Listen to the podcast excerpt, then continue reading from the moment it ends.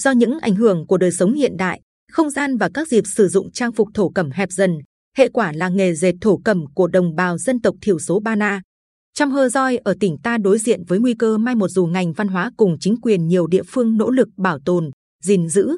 Nghề dệt thổ cẩm của đồng bào Ba Na ở các làng Hà Di, Thạnh Quang, xã Vĩnh Hiệp, huyện Vĩnh Thạnh từng khá hưng thịnh nhưng nay đang dần mai một. Hiện chỉ còn 20 đến 30 người còn làm nghề. Tuy nhiên, sản phẩm làm ra chủ yếu để sử dụng trong gia đình, dòng tộc bởi gần như không bán được hàng. Với nỗ lực giữ nghề, vừa qua hội nông dân huyện đã xây dựng tổ hội nghề dệt thổ cẩm làng Thạnh Quang với hơn 15 phụ nữ tham gia. Ông Nguyễn Hồng Quang, chủ tịch ủy ban nhân dân xã Vĩnh Hiệp cho hay, người có tay nghề dệt thổ cẩm cao không còn nhiều, hầu hết đã lớn tuổi nhưng lớp trẻ bây giờ lại không mấy mặn mà với nghề dệt.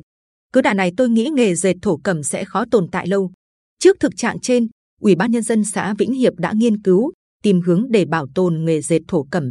Xã đã quy hoạch vị trí để xây dựng nhà sản xuất, trưng bày tập trung các sản phẩm làng nghề.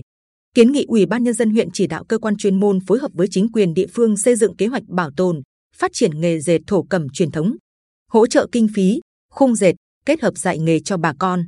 Xã cũng đã xây dựng kế hoạch phát triển du lịch làng nghề cộng đồng, kết hợp du lịch sinh thái ở khu vực suối Tà Má, gắn với tiêu thụ sản phẩm dệt thổ cẩm. Còn ông Đinh Văn Ngắt, Chủ tịch Ủy ban Mặt trận Tổ quốc Việt Nam xã Vĩnh An, huyện Tây Sơn cho biết cả xã còn khoảng 50 hộ còn giữ nghề dệt thổ cẩm.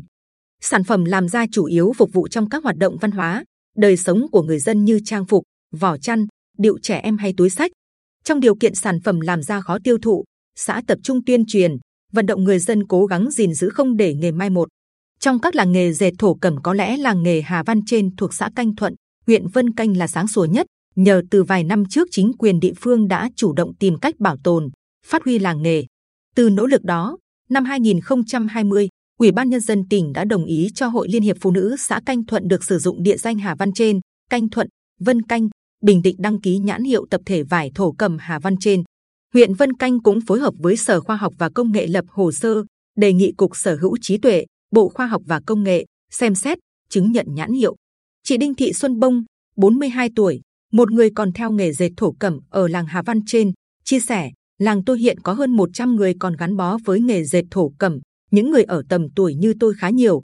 Thổ cẩm và nghề dệt thổ cẩm gắn bó với chúng tôi đã lâu đời nên ai cũng muốn giữ gìn, phát huy. Chính quyền ủng hộ, hỗ trợ, người già nhiệt tình thuyết phục, dạy nghề, chỉ ra những cái hay, nét đẹp của thổ cẩm dân tộc mình. Nhờ vậy nghề dệt còn nhiều người theo, thổ cẩm được dùng nhiều hơn một số nơi khác. Khi được nhà nước chứng nhận nhãn hiệu cơ hội để khôi phục, phát triển làng nghề sẽ rộng hơn. Theo ông Nguyễn Xuân Việt, Phó Chủ tịch Ủy ban nhân dân huyện Vân Canh, chúng tôi đã xây dựng kế hoạch phát triển làng nghề dệt thổ cẩm truyền thống tại làng Hà Văn trên, mở các lớp đào tạo nghề dệt vải thổ cẩm, đồng thời xây dựng đề án bảo tồn và phát huy bản sắc văn hóa các dân tộc thiểu số gắn với phát triển du lịch cộng đồng, du lịch sinh thái,